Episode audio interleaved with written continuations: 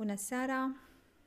Bună seara, așa cum ne-a stat bine în fiecare seară de luni, Care Talks. De data aceasta vom vorbi despre reconversia profesională, despre schimbare, despre poate chiar orientare vocațională, de ce, cum, unde și uh, mai ales cu cine vom vorbi în seara asta. Uh, Alexandra Cichirdan este invitata mea, este colega noastră de prehab, este un psiholog clinician și un psihoterapeut, psihanalitic relațional, pe care eu îl recomand de foarte multe ori acolo unde vorbim despre relațiile adolescenții, copii, uh, frate mai mare, frate mai mic, uh, relația cu sinele, relațiile din familie, relația cu profesia ta. Uh, cumva pare că clientul clientul tău este relația. Ca atare, nu exista un terapeut mai bun decât, uh, decât tu astăzi la această temă, uh, relația cu schimbarea. Îți mulțumesc frumos că ai, uh, uh, ai avut disponibilitate, ai avut timpul și uh, cumva încrederea să le dăm uh, celor de acasă, celor care ne, ne văd și în seara asta, uh, informații despre ce face un terapeut relațional, când se confruntă cu o schimbare profesională, cu o reconversie profesională sau uh, să o luăm de la începuturi când este pus în uh, um, perioada de a alege. Deci observăm că atât tineri cât și mai puțin tineri uh, suntem aproape întotdeauna confruntați cu această idee. Bine ai venit, Alexandru! Mulțumesc mult de tot pentru invitație, bine v-am găsit. Un subiect foarte complex care privește foarte multe aspecte ale vieții. Um, schimbarea profesională, um, putem vorbi în toate direcțiile uh, și seamănă foarte mult cu schimbarea și relației, re- schimbarea relațională, ca să-i spunem așa, fiecăruia personală. Putem să facem o paralelă în schimbarea profesională cu cea relațională. Mm-hmm, mm-hmm. Statistica ne spune că avem între 5 și 7 uh, schimbări uh, vocaționale uh, în, într-o viață. Um, unele mai uh, evidente dintr-un domeniu în altul, altele de la un nivel ierarhic la altul. Uh, cât de uh, mulți clienți ai în direcția asta și cum, ce înseamnă pentru un terapeut să abordeze o astfel de, de tematică? Sunt din ce în ce mai mulți cei care vin cu această problemă de schimbare mm-hmm. profesională. Um, nu cred că este vorba în terapie despre această schimbare într-un demers scurt.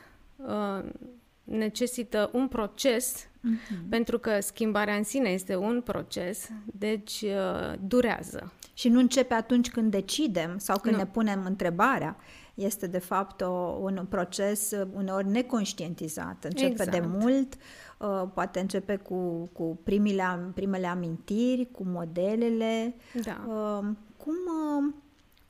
Uh, cum vezi tu în, în cabinet uh, acest proces? Uh, dacă ar fi să, să ne uităm că în această perioadă există, de exemplu, un studiu făcut uh, de Best Jobs în perioada 1-10 iulie 2020 pe 1200 de utilizatori de internet din România care arată că peste 20% dintre angajații români spun că iau serios în calcul să schimbe domeniul de activitate din cauza efectelor pandemice.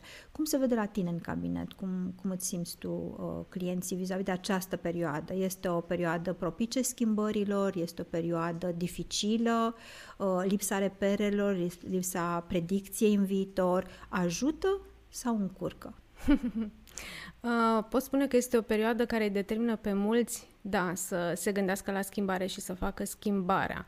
Acum, nu știu dacă neapărat e vorba de ceea ce este în interiorul lor și că își doresc cu adevărat această schimbare sau este acest factor extern care aduce frică, aduce foarte multă anxietate, aduce pierderea reperelor, aduce um, necunoscut foarte mult, pentru că tot ceea ce se întâmplă acum este nou, nu ne-am mai întâlnit cu el și atunci toată lumea începe să se gândească către altceva, crezând sau vrând să scape de starea de nesiguranță și de anxietate. Uh-huh. Deci unul din factorii aceștia cred că la nivel general ar fi acești factori.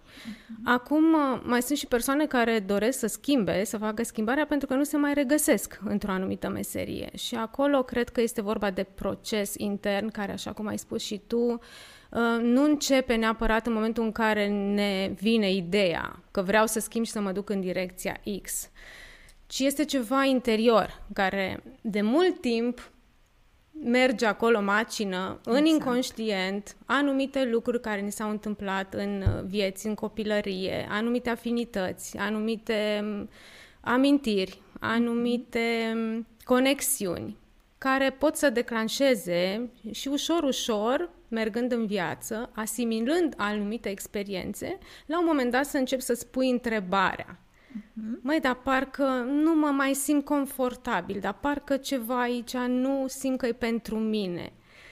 Și atunci să începi să explorezi, pentru că nimic nu este întâmplător, ceva din interior care se declanșează, te atrage în exterior să faci anumite lucruri, să citești anumite cărți, să întâlnești anumiți oameni, să vizionezi anumite documentare, să te interesezi de anumite domenii și așa mai departe este un proces, exact cum am spus. Totul se face pas cu pas, nimic nu este întâmplător și nimic nu vine din senin.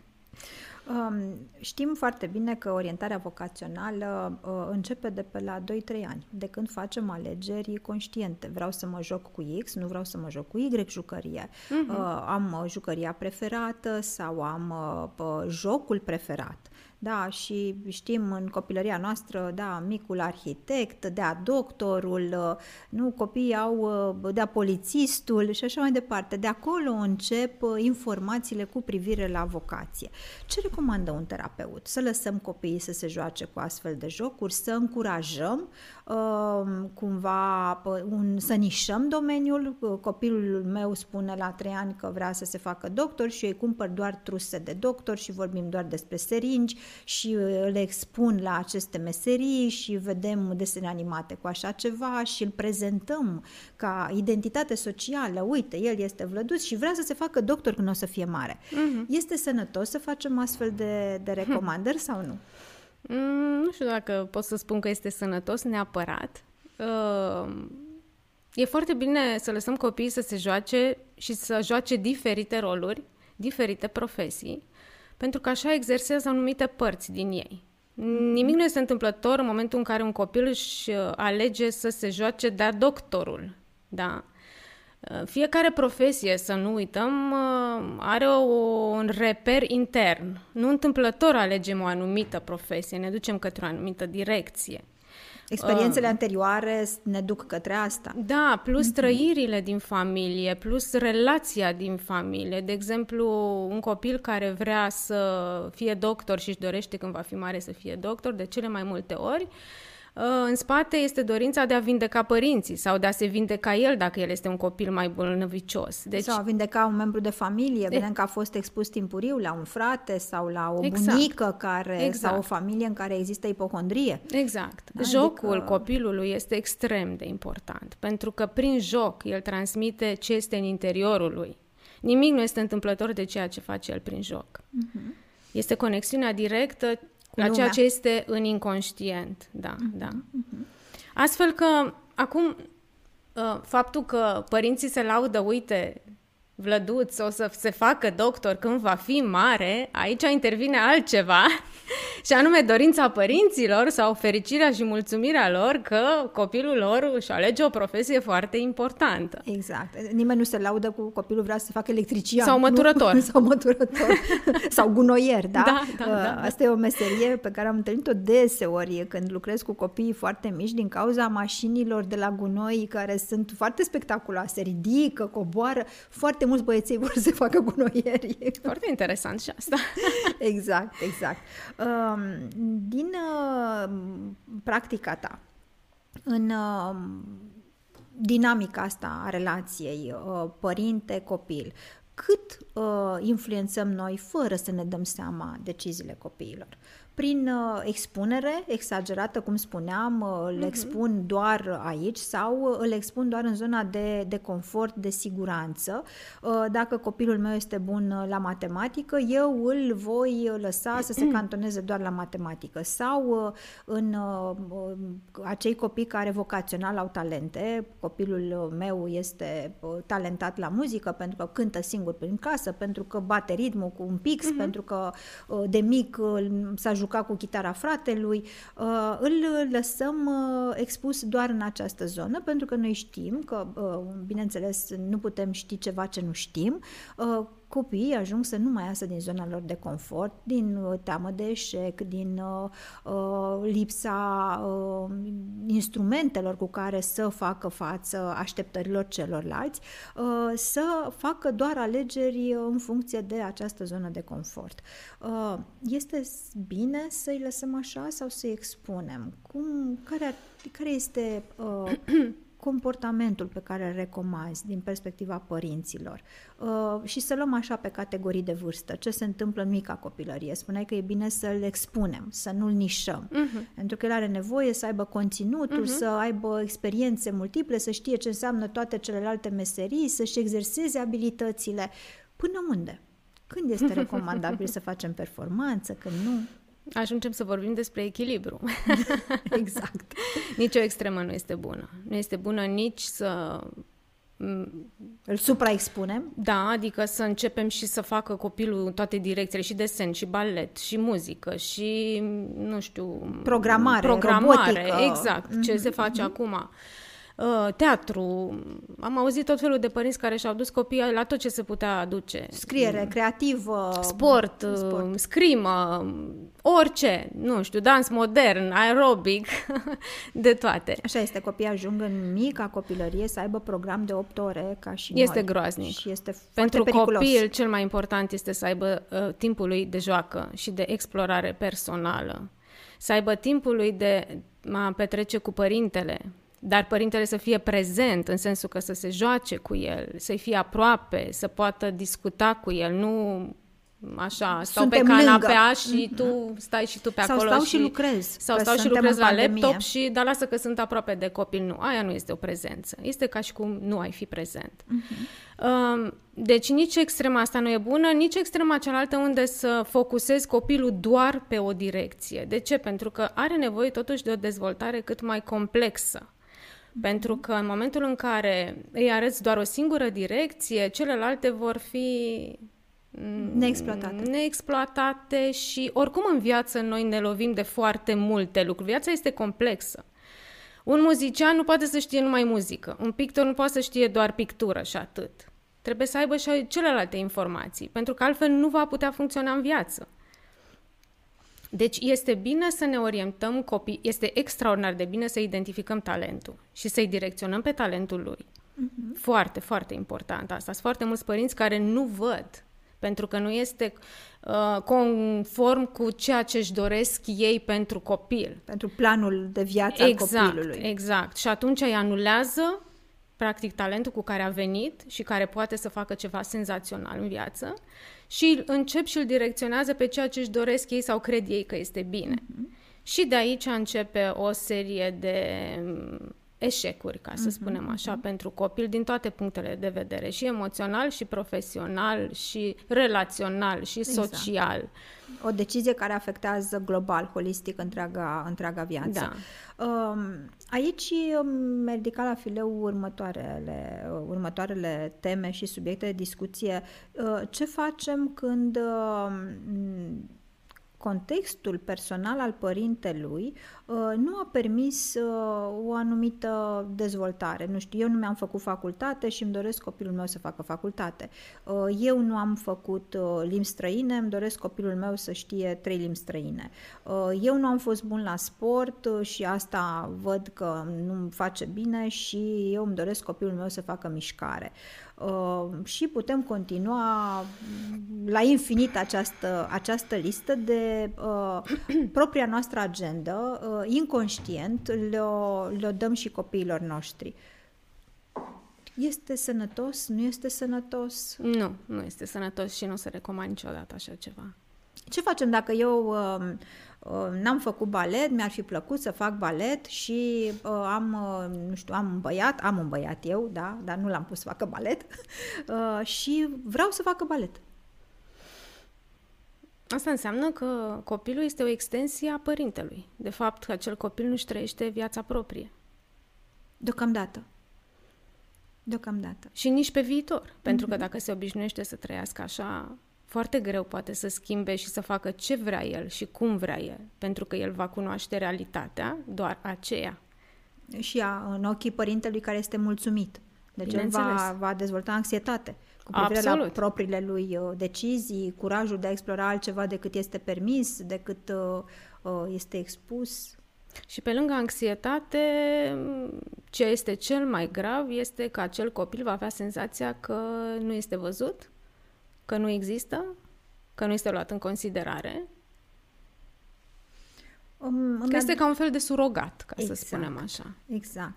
Uh, îmi aduci uh, în minte în general, în, în Chertoxuri, eu și te invit dacă ai astfel de cazuri, dau și uh, exemple din, din cazuistica proprie cu amendamentul anonimatului. Uh, să nu credeți dacă vorbesc de sexul cuiva că despre sexul corect este ci, sau părinte, ci pur și simplu uh, mascăm recunoașterea uh, persoanei respective, uh, dar este important să vorbim, uh, să, să dăm exemple concrete. Uh, am avut acum o perioadă de timp, înainte de, de pandemie, încă se mai puteau frecventa sălile de dans, de zumba, uh-huh. etc. Am avut la un moment dat un, un caz, un tânăr care era homosexual uh, și uh, practica, uh, era antrenor de, de dans. Uh, însă simțea că nu se regăsește, că nu, nu se simte bine nici în decizia lui vis-a-vis de orientarea relațională, uh, nici în profesie și că rămânea ceva acolo uh, neexploatat, nu, nu se simțea bine cu el. Când a venit, simptomul ăsta era, simt că nu mi-aparține corpul ăsta și că nu este al meu. Uh-huh. Până la depresie, până la o tentativă de suicid? E, da, eșuată este adevărat, uh, dar uh, starea lui emoțională era una precară. Lucrând în, cu amintirile lui timpurii, când a început uh, preocuparea lui pentru dans și când a început lucrăm nu, despre relațiile din, din copilărie, era vorba chiar despre acest lucru, despre un părinte care își dorise să facă, să facă balet pentru că din punctul uh, tatălui de vedere de data asta uh, era că baletul este un sport complex care te dezvoltă foarte armonios și că vei avea o postură frumoasă ca și bărbat, uh, el fiind tot timpul înconjurat de fetițe la balet, ca atare băieții nu se jucau cu el când era mic pentru că nu juca fotbal, pentru că nu se bătea, pentru că învățase mișcări mai delicate. Și atunci, din acel moment a început acest sentiment de eu nu sunt ca toți ceilalți băieți. Uh-huh. nevoia de uh, afectivitate și a dezvoltat-o în relația cu fetele ca fiind prietenele lui, fiind uh-huh. colege de, de trupă uh, și nu și-a văzut niciodată, era foarte prezent cu uh, suferințele fetelor, cu răutățile fetelor, cu informații despre menstruație și atunci nu, a, nu s-a simțit niciodată atras de fete pentru că vedea din lumea interioară a fetelor și vedea uh, chiar și uh, suferința uh, feminității, dacă vrei, uh-huh. da? Mhm. Ce, vulnerabilitatea feminină. Uh, și atunci el și-a propus, și aducea aminte chiar că a verbalizat cumva că el nu o să trăiască niciodată cu o femeie pentru că el nu va ști cum să o protejeze. Și de aici relația lui cu sexualitatea.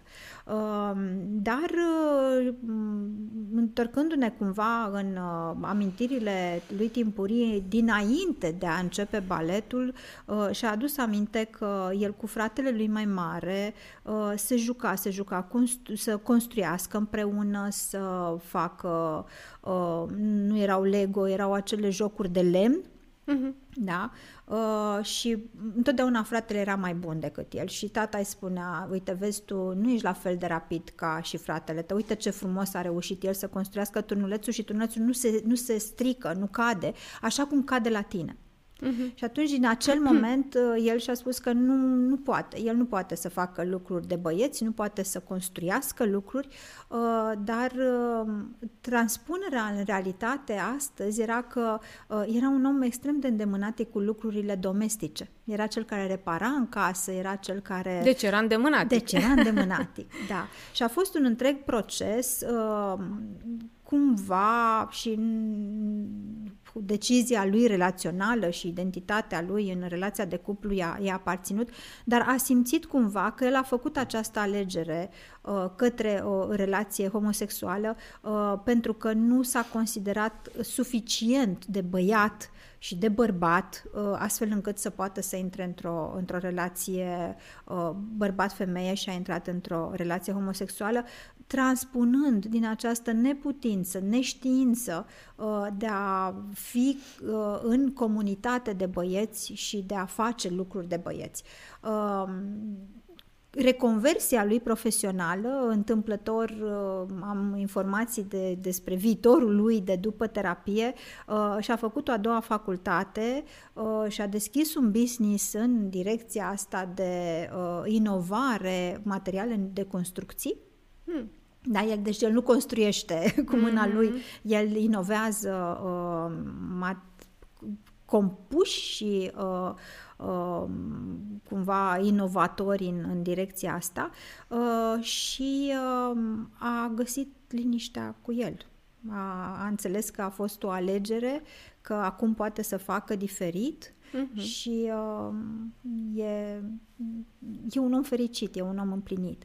Ce se întâmplă cu astfel de decizii când noi, în istoria noastră personală, Uh, ne satisfacem nevoia prin a proiecta uh, viitorul sau convingerile uh, despre lume, despre viață cu copiii noștri. Și aici vedem raportul față de bani, raportul despre cum sunt femeile, cum sunt bărbații, convingerile despre bine și rău.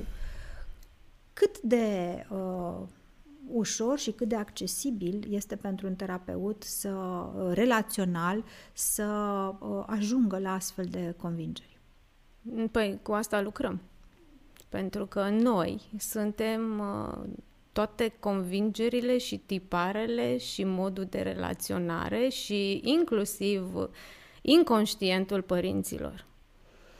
Deci, automat, cam cu asta se lucrează în uh-huh, psihoterapia în relațională. Uh-huh, Pentru că noi uh, suntem cumulul a tot ceea ce am uh, relaționat încă din prima zi de viață cu mama, ca să nu spun că încă din interior, din uter, există această relaționare unde totul este cald, frumos, nu există zgomot, nu e frig, este o atmosferă liniștită și deodată ieșim afară și este frig și e lumină și e zgomot și suntem separați și suntem singuri și de acolo începe o altfel de relaționare cu mama. Deci suntem practic uh, cumulul sau produsul, produsul experiențelor relații. da. familiale. Da, mhm. da, da. Deci nu este un mit când spunem că totul începe din copilărie. Nu. Uh, Sub și că formă. în terapie, știi că uneori clienții noștri spun, ok, da, știu, o să vii și o să-mi spui cum a fost mama, cum a fost tata și că eu sunt așa condamnat să repar istoria. Noi nu vorbim de o condamnare, vorbim doar despre ce am înțeles noi din viața părinților noștri și ce facem noi cu ceea ce ei ne-au dat. Pentru că nu e important ce avem, ci e important și ce facem cu ce avem. Da, rezistențele sunt foarte mari. Mm-hmm. Tocmai pentru că ceea ce s-a trăit doare. Există și lucruri dureroase, nu numai. Bine, există și lucruri foarte bune și care sunt părți tot așa din noi. Uh-huh. Dar rezistențele sunt foarte mari să te duci în partea aia. Și automat repari inconștient sau te preocupi continui traumele familiei tale. Da. Uh-huh. Cine vine în terapie, cam asta se întâmplă. Se repară ceva din familie. Adică există chiar o vorbă și se spune că vii la terapie, dar tu de fapt în momentul în care repar ceva la tine, se repară până în spate. Transgenerațional. Exact, da. Uh-huh, uh-huh. Adică beneficiul este nu numai al tău, ci și al celorlalți. Și ai să observi, nu știu, cred că ai și văzut la pacienți care în momentul în care își rezolvă niște probleme spun, vai, dar s-a schimbat relația cu sora, s-a schimbat relația cu tata, Dinamica. s-a schimbat, da, da, nu mai e tensiunea care era între noi, ce s-a întâmplat, cum. Da. Dar drumul nu este ușor. Uh-huh. Rezistențele sunt foarte mari, apărările la fel, pentru că ceea ce este necunoscut e înspăimântător. Da. Vorbeam de mica copilărie. Dacă e să ne ducem la ce înseamnă vocațional în copilăria primei școlarități sau gimnaziu, în care, din nou, copiii se nișează în funcție de la ce sunt buni și la ce nu sunt buni și confundăm inteligența cu învățarea. Da? Mm-hmm. Copilul meu uh, nu știe la matematică, deci nu o să facă profesii din direcția asta, rațional, uh, numerică. Mm-hmm. Da? Uh, al meu nu citește, deci nu o să se ducă și nu o să facă științe umaniste sau nu are, nu se mai joacă cu copiii, nu mai iese cu copiii, ca atare nu o să-l ghidez către sau nu o să-l dau voie să se ducă către științe sociale. Ce facem în astfel de situații? Ce se întâmplă când un părinte vine la tine și îți spune uh, copilul meu um, are, nu știe uh, matematică, uh, este clasa 8 el vrea să se ducă la uh, Mate Info, pentru că se duc uh, majoritatea colegilor. Uh, ce facem în astfel de situații? Păi, în primul rând, abordarea e greșită. în primul rând, trebuie să vedem vocațional, dacă e să o luăm așa, copilul acela unde are înclinațiile. Pentru că nu suntem nu toți are la știința. fel. Da, fiecare om vine aici cu anumite talente, da. cu anumite înclinații, cu anumite afinități. Nu suntem toți la fel. Și nu neapărat dacă facem matematică fizică, suntem cei mai deștepți din lume. și suntem cei mai deștepți la matematică. Da sau, și, sau un patru la matematică nu înseamnă că tu că suntem... nu ai vocațional să Absolut. te duci către științe. Da, da, și aici, da, da. apropo de performanța școlară, vorbim de multe. Vorbim de uh, contextul familial, uh, copilul are mediu să învețe sau nu, da. de relația lui cu profesorul, mm-hmm. pentru că știm, un profesor cu care nu am afinitate, să cred că nu am afinitate cu materia respectivă. Mm-hmm. Uh, schimbând profesorul să capăt uh, confort vis-a-vis de materia respectivă și să înceapă să-mi placă pleacă, uh, conflictele dintre frați, Uh, fratele meu era cel mai bun la matematică, eu nu reușesc să fiu la fel de bun, că nici n-am cum. Nu pot să compar știința de la 5 ani cu știința de clasa a doua. Da. da. Și atunci el pare că e cel mai bun la matematică doar pentru că face matematică. Dar sunt foarte multe aspecte aici. Exact. În Comparația rând, între frați. Da, presiunea părinților, cererile părinților, figurile autoritare ale părinților. De obicei, profesorii reprezintă cam același lucru, adică copilul prin profesor vede cam de fapt modelului uh, parental, parental, sigur că da, pentru că părintele e o figură autoritară, profesorul la fel și atunci vine și proiectează și automat relația cu profesorul s-ar putea să fie asemănătoare cu unul dintre părinții de acasă. Adică sunt Sau foarte multe, da, sunt foarte multe da. aspecte aici, este foarte complex. Și cred că la fiecare este altceva, adică nu putem să standardizăm și să punem într-un uh, tipar așa că e asta sau că e la altă dacă aș fi părinte de copil, nu știu, între uh, 7 și 12-13 ani, la ce ar trebui să fiu atentă? La relația cu copilul, în primul rând. Cum relaționez cu copilul? Cât de prezent sunt? Cât de mult îl ascult? Cu adevărat. Cât de mult îl ascult, nu că el vorbește și eu sunt și da, de și fapt sunt pe câmpii cu mințile. Da.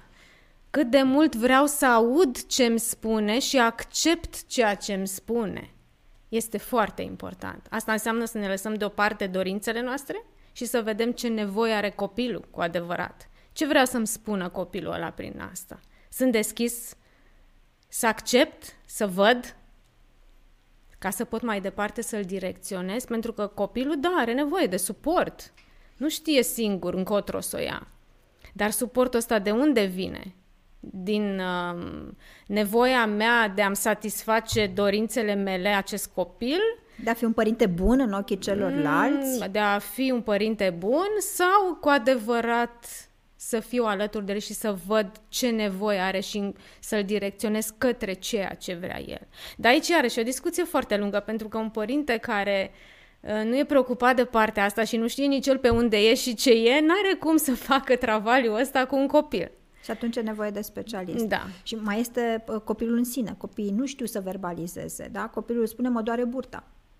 Cei da? foarte mici, da, ăștia mai mari mai încep mai... și spun, dar nu sunt auziți de cel mai multe ori. Sau uh, camuflează. Îi spun, uh, nu-mi place la matematică, de fapt eu am un conflict cu colegii de clasă și nu mi-am găsit uh, popularitatea, locul, rolul și atunci spun, uh, profesoara de română e problema mea sau uh, dirigintele îmi vorbește nu știu cum, dar de fapt acolo este o problemă de relație, de cum se simte copilul. Mm-hmm, și mm-hmm cumva se proiectează către o altă, o altă problemă. Da, este confuzia asta care, de fapt, atât timp cât nu știu ce e cu mine, încep și cred că din exterior poate să fie ăla, poate să fie celălalt. Este confuzia internă care se vede și în exterior. Da. De aici, din cauza asta, copilul are nevoie, are nevoie de direcție, de suport, de ajutor, ca să îi se poată clarifica anumite lucruri. Dar pentru asta îi trebuie un părinte care să fie prezent. Uh, știm să fim astfel de părinți? Suntem în pandemie, suntem în relație multiplă cu jobul, cu casa, cu cuplu, cu uh, incertitudinea, cu schimbarea vocațională, da, da, da. cu uh, epuizarea, valul 3, 4, 5, 6 și așa uh-huh. mai mhm. departe, cu incertitudinea vacanței, enorm de multe, enorm de multe. Știm astăzi să fim niște părinți cu urechile sănătoase? Putem să învățăm. Cum? Unde? Unde se învață? În primul rând trebuie să ai dorința asta internă. Și dacă nu o am, dacă eu nu mă simt confortabil în rolul de părinte, nu știu, uite, nu știu să relaționez cu copilul meu, nu știu să-l ascult. Uh, uneori, la mine vin părinți care spun, am urlat la el, dar nu știu ce să fac, mă scoate din minți. Mă duc la un specialist și văd care e blocajul, de ce nu pot, de ce nu știu, de ce nu pot să relaționez cu el. Uh-huh. Singur nu te poți ajuta, după părerea mea. Pentru că nu ești obiectiv. Se învârte totul, e în circuit închis. Uh-huh. Și din cauza asta uneori avem nevoie de un altcineva care în mod obiectiv, un profesionist, poate să vină și să ne ajute. Mm-hmm. Bineînțeles că ne pot ajuta cărțile de citit, uh, dar... Ne trezesc întrebările, da, dar nu știm exact. să avem travaliul ăsta exact, de analiză. Exact, travaliul, după părerea mea, singur nu prea poți. Adică poți să ai acest travaliu singur după ce ai niște ani de terapie și atunci ai învățat puțin despre tine și poți să ai, uh, cum să zic, un acces mai facil, mai la... facil la interior, la ce se întâmplă în tine, la ce simți, la cum te raportezi la ceilalți și atunci ușor, ușor începi să faci exercițiul ăsta și singur. Uh-huh. Dar până atunci um, este destul de greu, uneori chiar uh-huh. imposibil. Da. Mulți spun, a, dar vorbesc cu prietenii, ce trebuie să vin la terapeut? Nu este același lucru, pentru că un, părin, un prieten poate să-ți dea un sfat, nu? Să-și dea și el cu părerea... E părtinitor. Și este da. și subiectiv, bineînțeles. Mm-hmm, pe când mm-hmm. un specialist e altceva, vede din alt uh, unghi.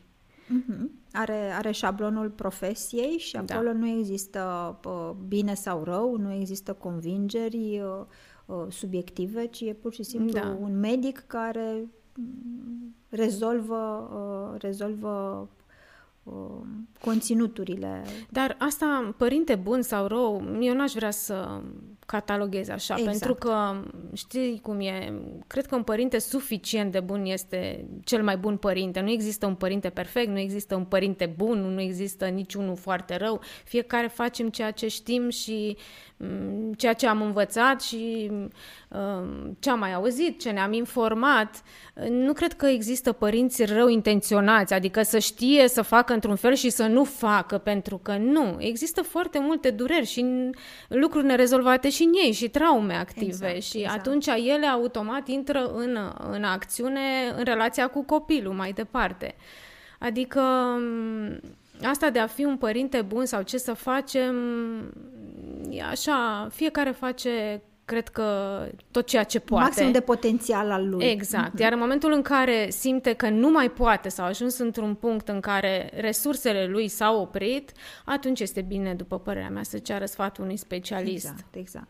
Uh, noi și trăim uh, de 20 de ani, poate poate 30, dar cred că e mult, că încă nu a apăruse, această idee, această idee de parenting. Citim într-una și mm-hmm. intelectualizăm uh, ceva ce este foarte natural, să-ți iubești copilul. Uh, atât. Părintele prea bun, eu spun e părintele prea prost. Da?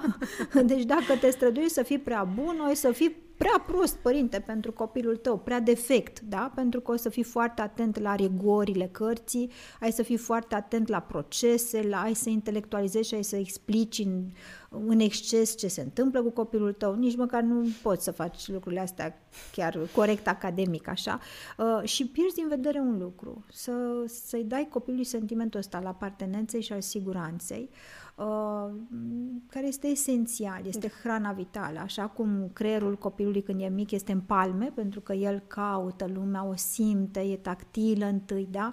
Așa acest sentiment de at- pe care ți-l dă doar atașamentul este sentimentul siguranței, exact. este dopamină, mm. da? de care avem nevoie toată viața. Da? Când suntem gre- la greu, uh, taciu ăsta, da, mm-hmm. de, de a simula îmbrățișarea, da, este e panaceu, este tot ceea ce avem nevoie în momente grele. Nu de știință, nu de procese, nu de reguli, nu de da. norme, da. ci pur și simplu de, de a ne simți iubiți. Și atunci, exact. asta este poate regula cu care mi-ar plăcea să rămână părinții și viitorii părinți să nu ne fie frică să ne iubim copiii. Nu avem cum să greșim dacă iubim și dacă avem experiențe împreună cu Trebuie ei. să fim capabili, în schimb, să iubim, exact. pentru că unii poate nu pot. Da. Sunt foarte mulți părinți care, din cauza problemelor uh, emoționale, și-au închis partea asta mm-hmm. de afect care este cel mai important. Copilul nu are nevoie de material, uh, de... Da, de lucruri scumpe, de mașini scumpe, de case mari, de știu eu ce, Excursii, vacanțe da. scumpe. Nu. Ei sunt, au nevoie de iubire în primul rând, au nevoie de prezența părintelui și au nevoie de să fie astăzi. ascultați și să fie văzuți ceea ce sunt. Mm-hmm. Ce facem cu comparațiile între frați? Pentru că, da, îi spui să îi vedem, dar îi vedem și cu cel mare cu cel mic, îl vedem și cu cel de mijloc, care nu e nici cel mare, nici cel mm. mic, mm. îl vedem și cu cel preferat, pentru că seamănă cu noi și acolo avem niște afinități. afinități. Ni se pare mai ușor, că îl înțeleg mai ușor, pentru că empatia este mai mare pentru cineva care, este, care îmi seamănă. Mm-hmm. Uh, uneori proiectăm relația de cuplu, în relația mm. dintre frați și uh, identificăm comportamente care, care nu sunt pe placul nostru la partener și vedem și în copil și atunci reacția este da. uh, similară. Ce facem în astfel de cazuri? Complicat, nu? Foarte complicat. Da. Nici este... nu știu dacă trebuie să spun că e ceva de făcut. În primul rând, comparațiile astea nu aduc nimic bun nu sunt uh, au sănătoase și nu sunt nu. adevărate. Și adică stârnesc în copii, chiar dacă ei, să spunem că au o relație bună, încep să stârnească tot felul de... Rumori. Da. Deci uh, ar fi de evitat. Acum știi cum e. Noi putem spune multe lucruri, dar poți să eviți? Poți să nu faci comparații. De unde vin astea? De ce simți nevoia să faci comparații? Mm-hmm. Ce este acolo? Pentru că și eu am trăit prin comparație. Învățăm să fim părinți de la părinții noștri? Învățăm Poate fi de și situația asta. Pot fi foarte multe aspecte, depinde ce a fost acolo în familie, că nimic nu e întâmplător. Comparația asta vine de undeva, clar. Uh-huh, Ori că așa s-a întâmplat în familie și am mai avut un frate mai mic, mai mare și a fost această comparație. Ori că tu nu ai suficientă încredere în tine și modul în care tu te așezi în viață este în raport cu cel care... Uh...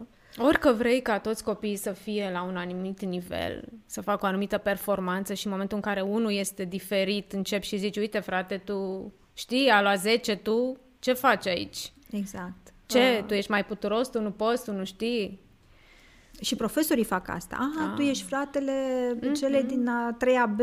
Ah, da, să știi că sora ta era așa de bună la matematică, tu nu ești la fel. Groaznic. Da, Groaznic pentru acolo un copil. traumă. Da. Da. Păi, uh, aviz uh, profesorilor, nu mai faceți asta. Copilul din a treia B cu copilul din uh, clasa 1A sunt unici, chiar dacă vin din aceeași familie. Cred că, în primul rând, părintele ar trebui să accepte diferențele între copii. Copiii nu sunt la fel. Nu poți să ai trei copii identici. Păi nu și vine să o familie încerc... similară, adică... A, nu, și să încerci să vezi ce este diferit în copilul meu. Ce mm, înclinație are unul, ce înclinație are celălalt, ce po- cu ce pot să-l ajut astfel încât să, să, să dezvolte mai mult abilitățile astea. Pentru că fiecare copil este excepțional și are un potențial propriu.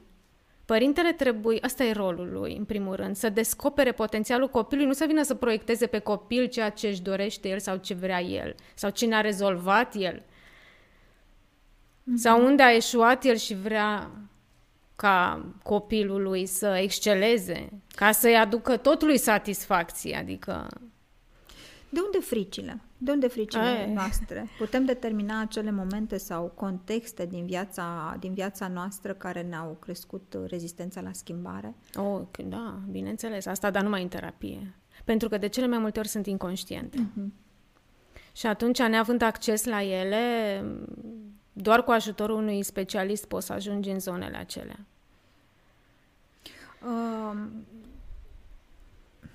cât de pregătiți suntem să descoperim că ceea ce ne încurcă în ziua de astăzi, orice palier al vieții, profesional, uh, relațional, uh, uh, în relația cu noi, în relația cu alimentația, cu somnul, cu starea emoțională, are de, de fapt în spate un astfel de conflict.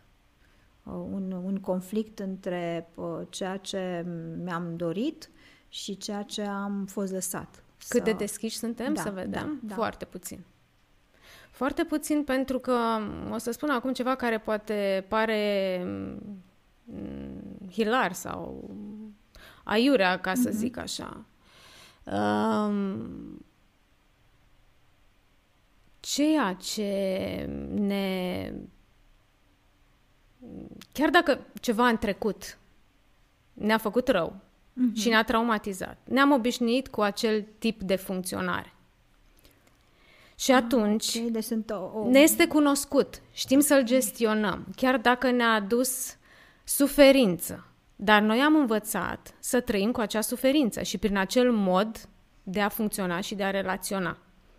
În momentul în care schimb, chiar dacă este benefic Teoretic. cadrul respectiv da. și este mult mai bine pentru mine, anxietatea uh, noutății, ca să spun așa, a noului, a, este atât de mare încât mai bine mă întorc la ceea ce știam, chiar dacă este traumatizant, pentru că cel puțin am învățat, am apărările, am instrumentele să pot să gestionez problema respectivă. Chiar dacă mă simt bine într-o... Este valabil și în relații. Suntem într-o relație disfuncțională, toxică. Ne-am obișnuit așa, suntem căsătoriți de 15 ani, nu știu nu mai funcționează nimic, nu mai există nimic între cei doi, dar cel puțin ne-am obișnuit așa, știm cum să gestionăm... Este conflictul. A, bineînțeles. Este conflictul. Simțim că nu ne e ok, adică conștientizăm că ceva nu este în regulă, dar ne este frică să facem pasul să mergem în altă direcție. De ce? Pentru că este necunoscut, pentru că nu știu ce o să vină, pentru că nu știu cum să gestionez noul ăsta, că este diferit Deși relația cu binele poate să fie greu de dus. Foarte nu greu. Știu, nu știu Foarte altfel. greu. Sunt uh, pacienți care în momentul în care scapă de un simptom, să spunem, în terapie, se sperie și spun și eu acum ce mai fac? Eu nu știu ce să fac acum fără asta. Asta era parte din viața mea. Da, identitatea. Eu sunt cea care sufăr, da. care mi s-au întâmplat, exact. care... Și eu acum ce Cartea fac? de este... vizită emoțională. Exact. E parte din tine. De asta schimbarea în orice domeniu, că e relațional, că este profesional, că este social, um, este foarte greu de acceptat.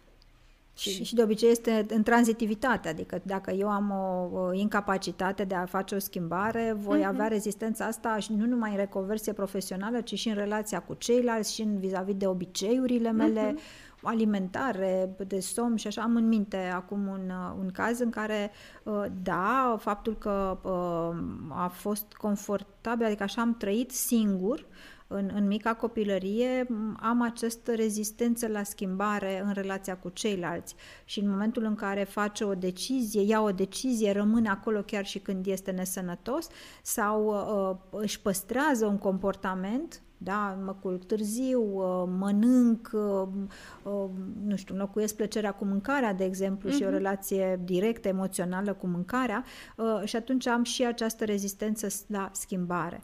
Prefer, de exemplu, să rămân singur, uh-huh. chiar dacă mi-e greu să rămân singur, dar nu știu cu mai mulți. Deci nu exact. Îmi găsesc joburi singulare sau creez dificultatea de a relaționa în timp real cu mai multe persoane, îmi fac party-priuri, uh, favorizez pe cineva mai mult sau îl caut pe cineva mai mult decât pe, uh-huh. pe grup, în, în grup. Uh, și atunci este într-adevăr despre uh, arhaismele astea emoționale, cum a fost pentru mine obișnuința, obișnuința. Care defi- devine parte din noi, pentru că uh-huh. ceva ce se repetă foarte mult deja se integrează în interior și devine o parte din noi. Uh-huh. Și iată, că schimbarea poate să aducă o anxietate enorm de mare. În prima etapă să, să fie foarte greu să stai în, în schimbare. Da, pentru că este teama din necunoscut, în primul rând. Deci el este un proces, nu este un eveniment spontan. Nu, nu este nu. ceva aici și acum, am ales să-mi dau demisia și să plec, de mâine... Uh, poate fi și, există și aceste situații, dar sunt... O rupere asta... traumatică, exact. așa de... este și o rupere, bine, sunt, pot fi multe cauze în spate. Dar ruperea asta poate fi fie o fugă de ceva și atunci fug și rup acolo unde pot. Mm-hmm, da, mm-hmm. și mă duc în altceva unde se repetă același tipar, exact ca și în relații. Fug de o persoană și mă duc și găsesc pe un altul identic ca exact. următorul, pentru că n-am văzut de fapt ce s-a întâmplat acolo și am putut să înțeleg, să elaborez mm-hmm. și altfel să fac o altă alegere, da? Exact. De fapt, să mențin simptomul. Exact. În loc să lucrez, schimb uh-huh, persoana, uh-huh, uh-huh. cred că sunt într-o relație nouă, dar ajung în aceeași uh, da, patologie da, da. relațională. Exact. Și se vede asta foarte bine în relațiile de cuplu. Da. Când uh, schimbăm partenerii sau ajungem în același context doar pentru că nu avem, uh, nu știu, am în minte în caz de uh, persoană care a trăit uh, infidelitatea în mod repetat, aproape în scenariu similar, Uh, și terapeutic era pur și simplu ea nu pleca din relație la timp. Da? Pentru că avea nevoie de această loialitate. Nu e așa că nu o să mă părăsești, da? Și ce să vezi? Nu, nu e așa. pentru că ești responsabil pentru fericirea ta și nu Absolut. poți să mandatezi pe celălalt că el e cel care te uh, validează în, în uh-huh. relația cu tine. Uh-huh, uh-huh. Și atunci respectul de sine nu vine din cât de mult te respectă celălalt, ci din cât de mult te respecti tu pe tine. Da. Da? Uh, la fel se întâmplă și cu burnout-ul. Burnout-ul este o relație uh, foarte proastă cu munca. Când îl lași pe celălalt, când îți lași munca să te abuzeze. Da. Și să păi este nu... un abuz, este dar un de abuz. fapt abuzul este intern și de asta se și duc oamenii către o muncă din asta extenuantă. Da.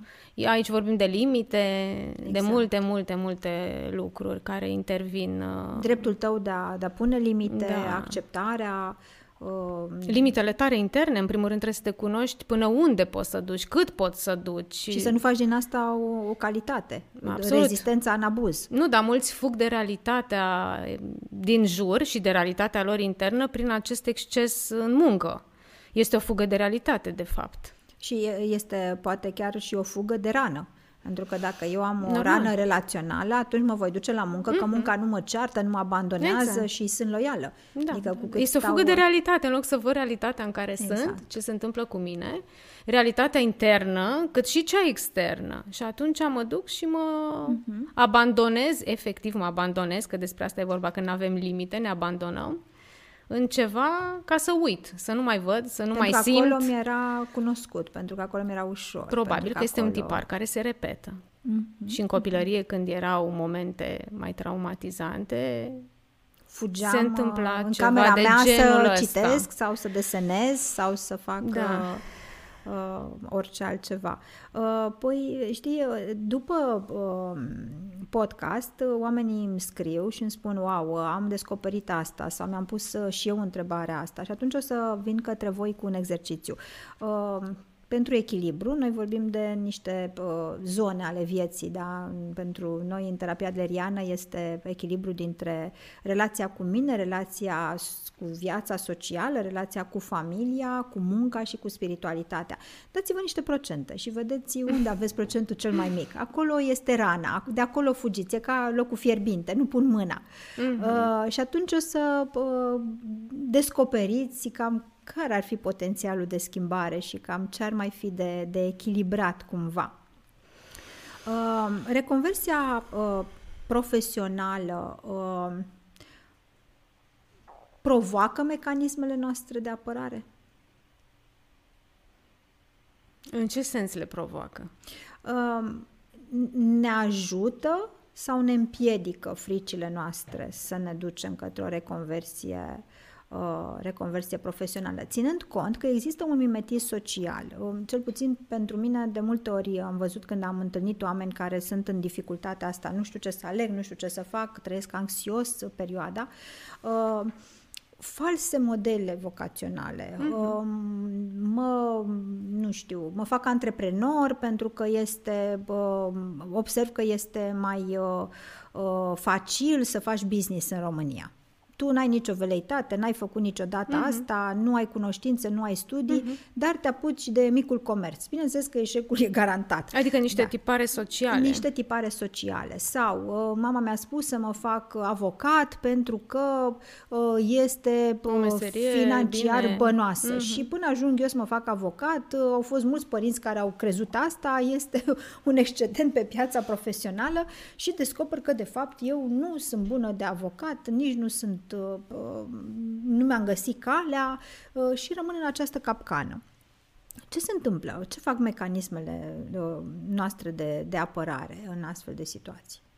Hmm. Păi, de cele mai multe ori, mecanismele de apărare ne împiedică să facem schimbările, nu?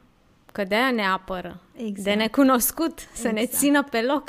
Exact să ne țină fix în același tipar, pentru Sunt că altfel lacăte... este un pericol ce mm-hmm. este dincolo, mm-hmm. nu? Ascultăm vocea asta? Nu, niciodată. No, niciodată. Mecanismele de apărare sunt inconștiente, nu sunt conștiente. Dar, um, cred că din când în când uh, oamenii au contact cu ceea ce este autentic în ei. Uh-huh. Doar că, neavând exercițiul ăsta de a sta și a simți și a vedea cu adevărat ceea ce este autentic în ei, pentru că foarte mulți au construit, majoritatea, am construit multe, multe, multe, multe chestii pe ceea ce este autentic uh-huh. în noi. Foile de ceapă uh-huh. sociale, uh-huh. măștile sociale. Exact, exact. Și atunci asta îi împiedică, sau chiar dacă simți, spun, a, e o tâmpenie, mă, stai, mă, ce, nu e adevărat, stai, meseria asta e importantă, uite, aici câștigi bani, ai un renume, ai o prestație, ești cineva, nu știi că pe vremea exact, noastră exact. trebuie să te faci doctor, uh, preot, învățător, uh, ce mai era, inginer, inginer, că atunci asta da, era, da, profesor da. sau avocat sau în fine, exact. de ce? Că este o meserie recunoscută social. Exact, ești cineva. Astăzi, dacă ești profesor, cum să te faci mm, profesor? Da, de ce?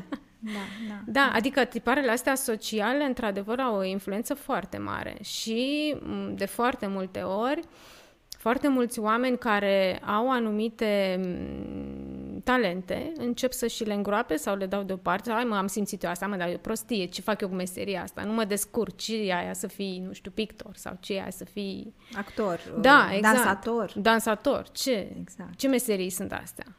Vedem în uh, educația adolescenților condiționarea.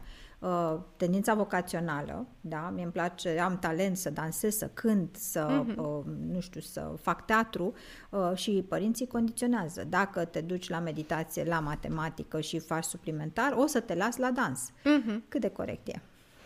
După mine nu e corect acum. Fiecare părinte face ce consideră pentru copilul de lui. De ce? Ce se întâmplă acolo? Păi se întâmplă că în momentul în care uh, condiționezi copilul să facă ceva ce tu dorești, dar el de fapt simte să facă altceva, o să se simtă obligat să facă lucrul ăla. O să accepte uh, compromisul, dom- cum ar veni. și dominarea din exact. exterior. Exact. Și mai departe va merge pe același tipar de compromis. A, și deci cum motivezi învățat... totuși copilul ca să învețe? Să nu creez condiționări. Adică, mami, ai de făcut la matematică, asta este și hai să punem și dansul, dar să nu creăm relații Dar ce înseamnă ele. învățatul ăsta? Depinde ce înseamnă performanță în învățat sau învățat în mediu pentru cunoștințele copilului ca să știe și să nu știu, să ia examenele. ce cu învățatul ăsta? Adică Poporul, depinde... Depinde de multe, de cum ne definim. Poporul da. român suferă de un sindrom al celui mai. Bun. Da. Și 10 pe linie. Exact. Credem că se poate, adică nu, nu înțelegem că nici măcar creierul nostru nu este făcut să fie și cu emisfera stângă și cu emisfera dreaptă la maximum de potențial. Deci adică suntem ceea ce arată notele și nu ceea ce suntem noi cu adevărat exact, în interior. Exact, exact. Știu să spun o chestie acum. Eu cred că pentru viitor um, lucrurile astea exterioare nu o să mai definească persoana. Adică renumele, profesia, nu să, nu știu, casa, mașina, averea, habar n-am. Deja nu se mai întâmplă. Da. Vorbim de mașini care se șeruiesc, vorbim de case care se... Uite, share house, da? În care mă duc și șeruiesc o casă oriunde, că acum suntem, lucrăm de oriunde, cu 3-4 familii, uh, cumpărăm proprietăți în afara țării, în care uh-huh. acum stau eu, după aia vii tu și așa mai departe. Uh, nu mai avem această, ne-am, ne-am vindecat trauma proprietății. Vezi tu, atâția ani de comunism au pus amprenta asupra noastră, să avem proprietate, să am controlul asupra destinului meu profesional. Uh-huh. Te-ai făcut medic, pe așa mori, medic. Uh-huh. Nu există vocație, nu există îmi place sau nu-mi place, trebuie să. Ei, mie mi se pare că generațiile noi s-au vindecat, ne-au vindecat trauma, adică sunt foarte relaxați cu privire mm-hmm. la... Exact, uh, la partea asta materială la, și exact. la, da. la lucrurile din exterior. Da, și ceea ce îi va defini va fi ceea ce sunt ei. Exact. Uh, și pentru că tot vorbim totuși de uh, stigmatul ăsta uh, politic și social de pe care noi, generația noastră, am suferit de asta, da? să uh, fim, nu aveam op- opțiunea să fim ceea ce vrem noi să fim sau habar n-aveam ce vrem să fim pentru că nu eram expuși la foarte multe profesii, cum spuneai și tu, existau uh, uh, anumite tipare sociale și profesionale, te încadrai acolo, bine, nu, nu, suferim de sintagma diplomei, uh-huh. toți suntem licențiați, toți suntem doctori, toți avem trei mastere și suntem șomeri sau suntem total nefericiți în meserie meseriile noastre. Uh, când știm că este momentul schimbării? Ce facem cu vârsta de 30-40 de ani? Pentru că mie mi se pare așa că la vârsta asta, 30-40, depinde și de situația familială, ne facem totuși curaj să, uh-huh. să rupem. Cumva eu am descoperit în, în procesele terapeutice uh, a clienților mei că cumva ne-am, ne-am asumat să îndeplinim profeția familiei Uh-huh. Și la un moment dat am ajuns acolo și de-abia de acum încolo trăim viața noastră. Uh, trebuie să mă fac, uh, uh, nu știu, uh, pianist, pentru că istoria familiei așa a fost și așa am fost crescut. Nu neapărat că mi-a impus cineva, dar așa a fost în familie. Uh, și apoi să-mi dau seama că aveam și veleități, nu știu, um, um, sociale, uh, veleități um, chiar și pecuniare, așa, îmi plăceau banii. Atunci m-am făcut banchier sau m-am uh-huh. făcut om de business. Da. Um, Uh, cred că este vorba de maturitate internă, după ce ai avut mai multe experiențe, poate și de puterea interioară de a lua decizia, a fi capabil să faci schimbarea. Uh, așa cum spuneam, este un proces din momentul în care sămânța aia începe așa să prindă frunzulițe. Prindă, da, până în momentul în care reușești cu adevărat să faci pasul, este un drum. Mm-hmm. Asta este clar. Dar este foarte important uh, când apare scânteia respectivă și ce faci. Pentru că dacă o lași așa acolo și nu acționezi, știi cum e, degeaba, vai, îmi dau seama, mi-ar plăcea, ce frumos ar fi, dar nu fac nimic în sensul ăsta. E vorba și de acțiune și de a face ceva, mm-hmm. că mhm. dacă nu, flacăra se stinge.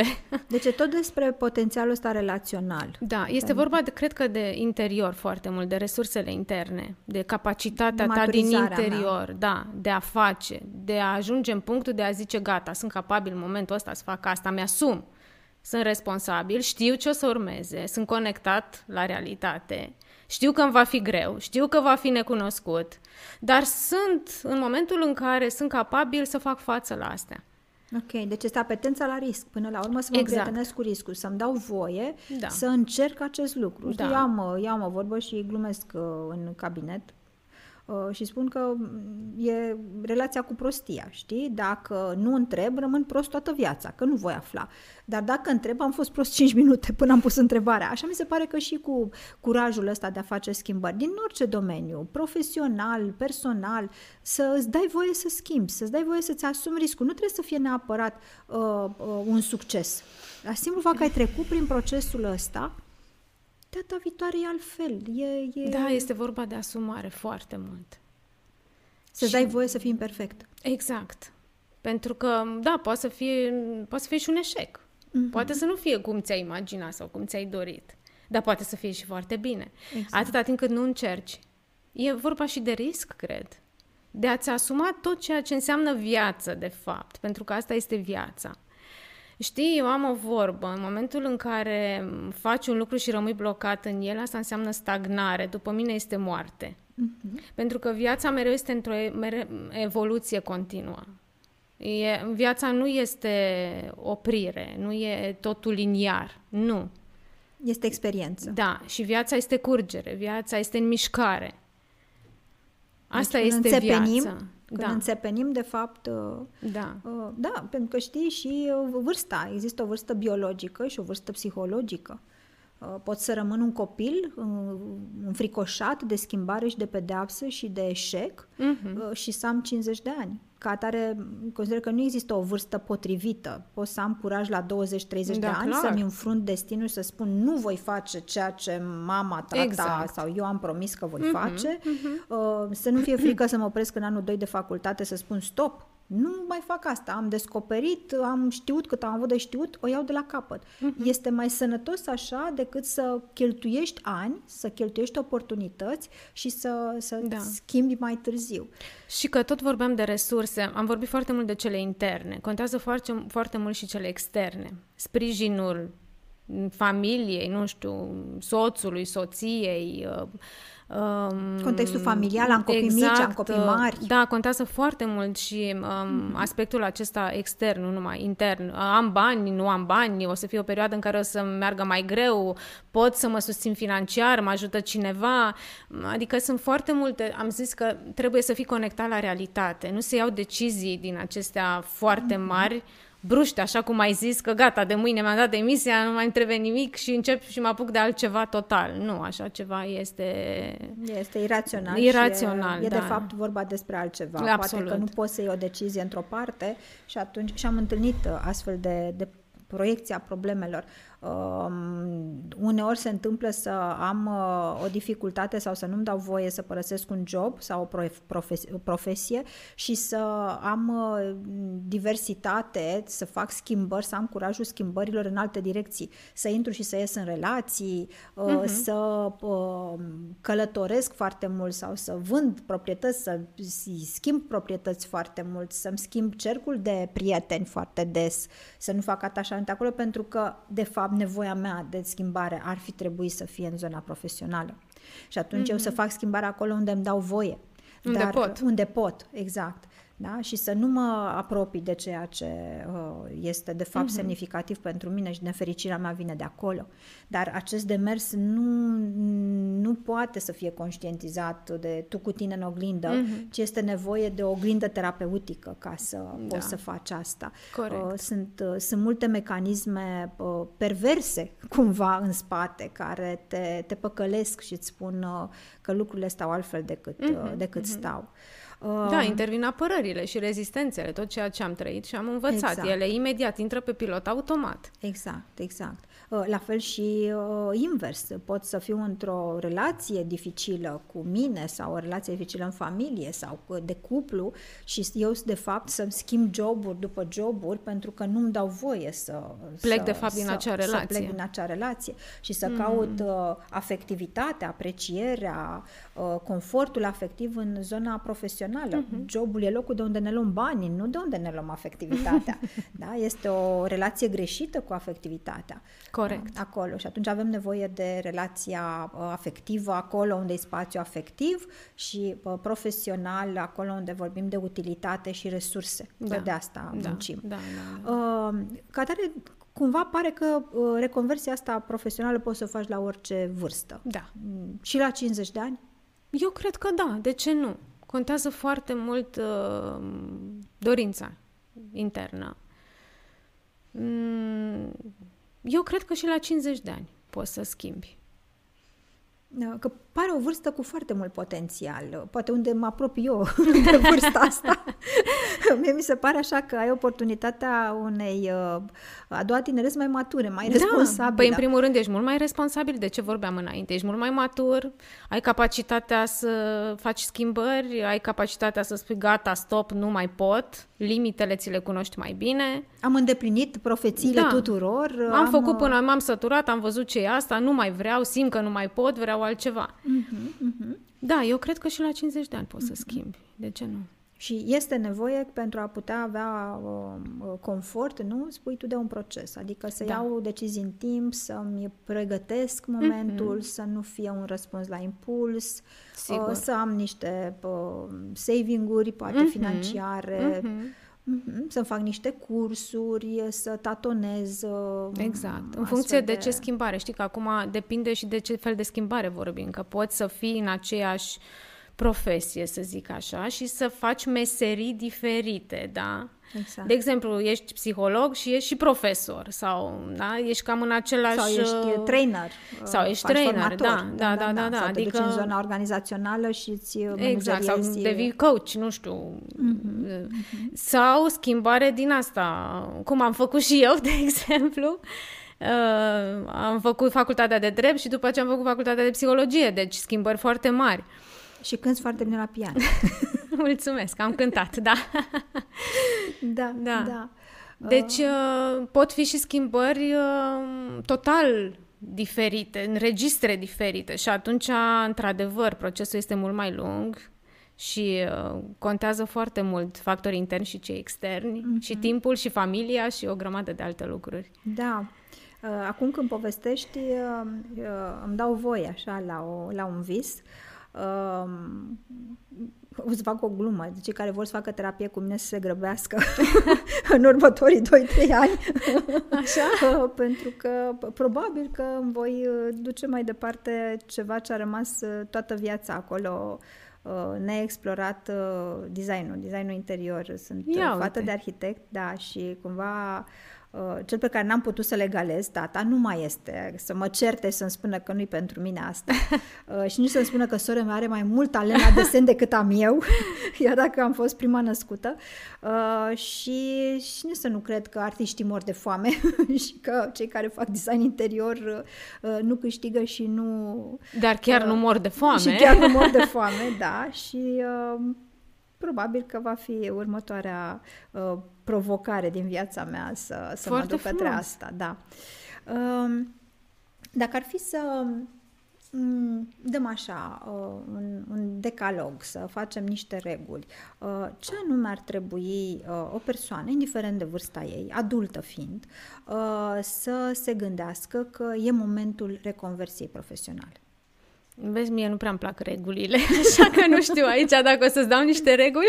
Concluziile, la ce să Uh, fiu atentă? Um, la ceea ce simt, în primul rând.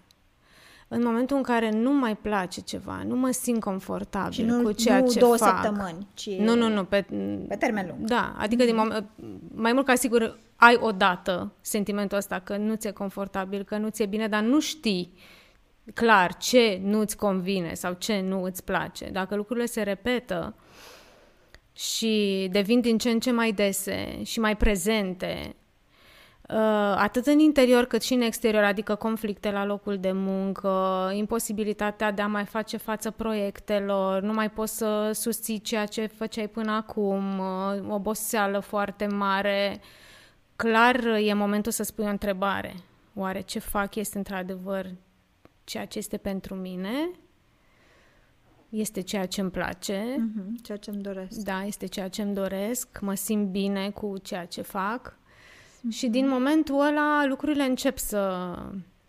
Să prindă contur, mm-hmm. să apară ideea. Da, exact. Mm-hmm. De asta spuneam că este un proces. Dacă ar fi să, să ne uităm un pic așa la, la plăcere și trebuință, da? cum ne-a învățat mm-hmm. Freud, mm-hmm. ce dăm uh, plăcerii sau uh, cedăm trebuinței? Trebuie să. Eu sunt pentru plăcere. Principiul plăcerii, da. Um, e foarte important să faci ceea ce îți place. Pentru că trebuie. trebuie. Pentru că să trebuiască să faci în fiecare zi job. E oricum e un trebuie. Măcar Bine, să... dar e altfel în momentul în care îți place, știi cum e. Exact, exact, exact. Da. da. Uh, e foarte important să-ți placă ceea ce faci. Pentru că altfel faci nu mai obosești așa, nu mai consumul la intern foarte mare. E momentul... un stres. Da, exact. Da. Este altceva, te raportezi diferit uh, la, la munca respectivă. Deci, ca să spunem așa, noi suntem orcaholice din plăcere, nu? Eu da. mai nou am descoperit o nouă plăcere. Exact, da. exact. Da. Uh, reconversia profesională este un eșec? Momentul deciziei? este un eșec pentru ceea ce ai făcut, pentru ceea ce ai ales? Poate fi interpretat și așa. Da. În sensul că, uite, am eșuat, am eșuat în ceea în ce... Am dezamăgit. Am dezamăgit, am nu am reușit, ani. uite ce am făcut și acum mă apuc uh-huh. și fac altceva. Unii s-ar putea să interpreteze în cheia asta, dar nu, nimic nu este un eșec.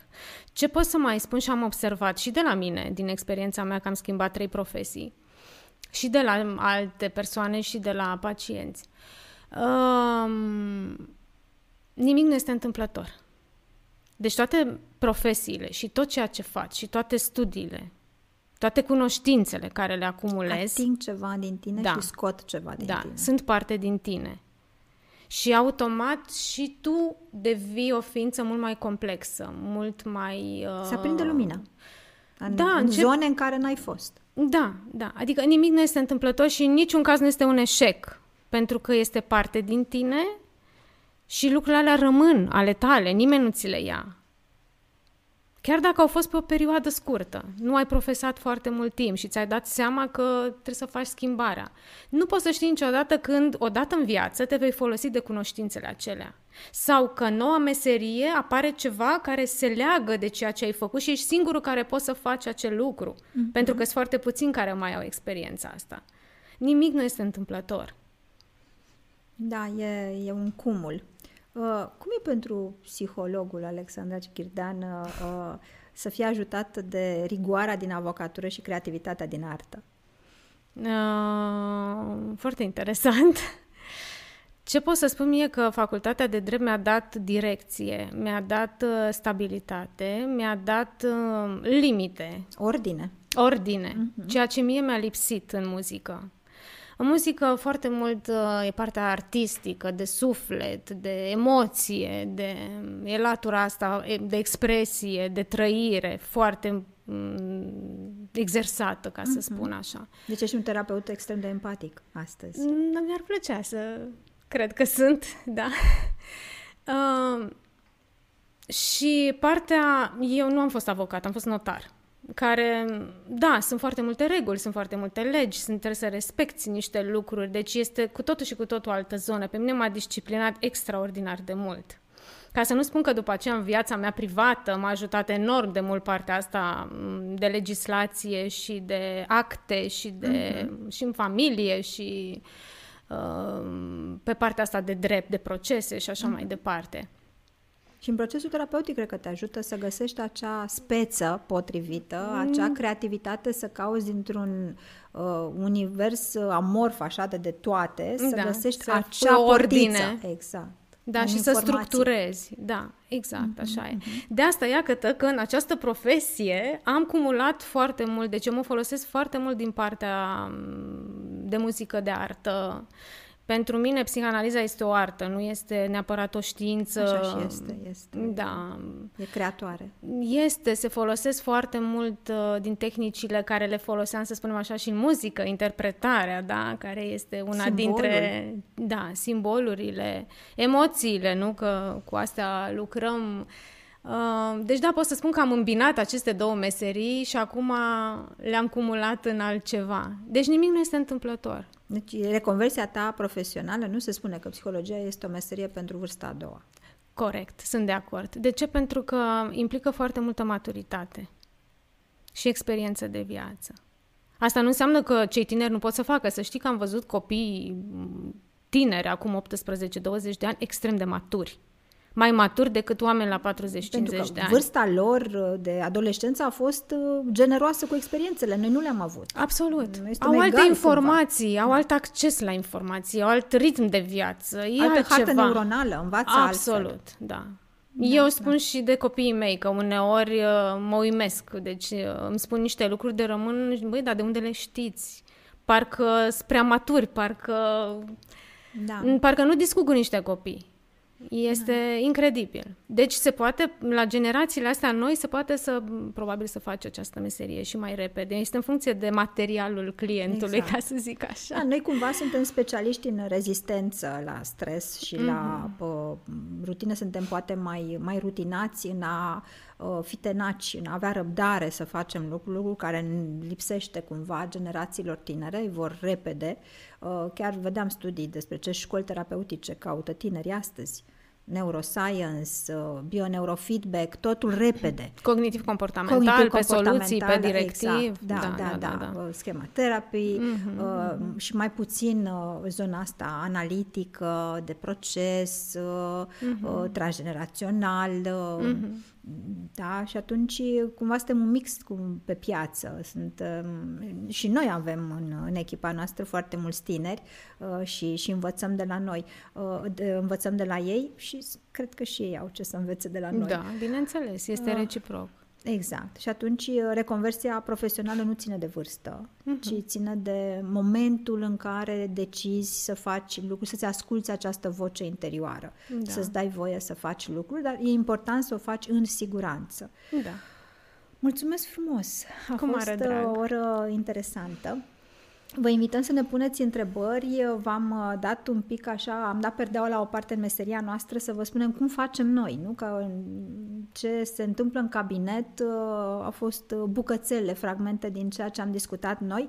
Uh, puteți să ne scrieți în continuare dacă aveți astfel de frământări în viața dumneavoastră sau a copiilor dumneavoastră. Noi vom răspunde, vom răspunde în, în privat. Alexandra va primi în continuare întrebări întrebările. Îți mulțumesc frumos, îți mulțumesc pentru uh, oportunitatea de a fi colege, de a împărți uh, proiecte și de a face lucruri frumoase împreună și îți mulțumesc că ai avut curajul să devii psiholog. E un, un câștig pentru, pentru meseria noastră. Mulțumesc și eu din suflet, mulțumesc foarte mult. Seară frumoasă, pe luna viitoare!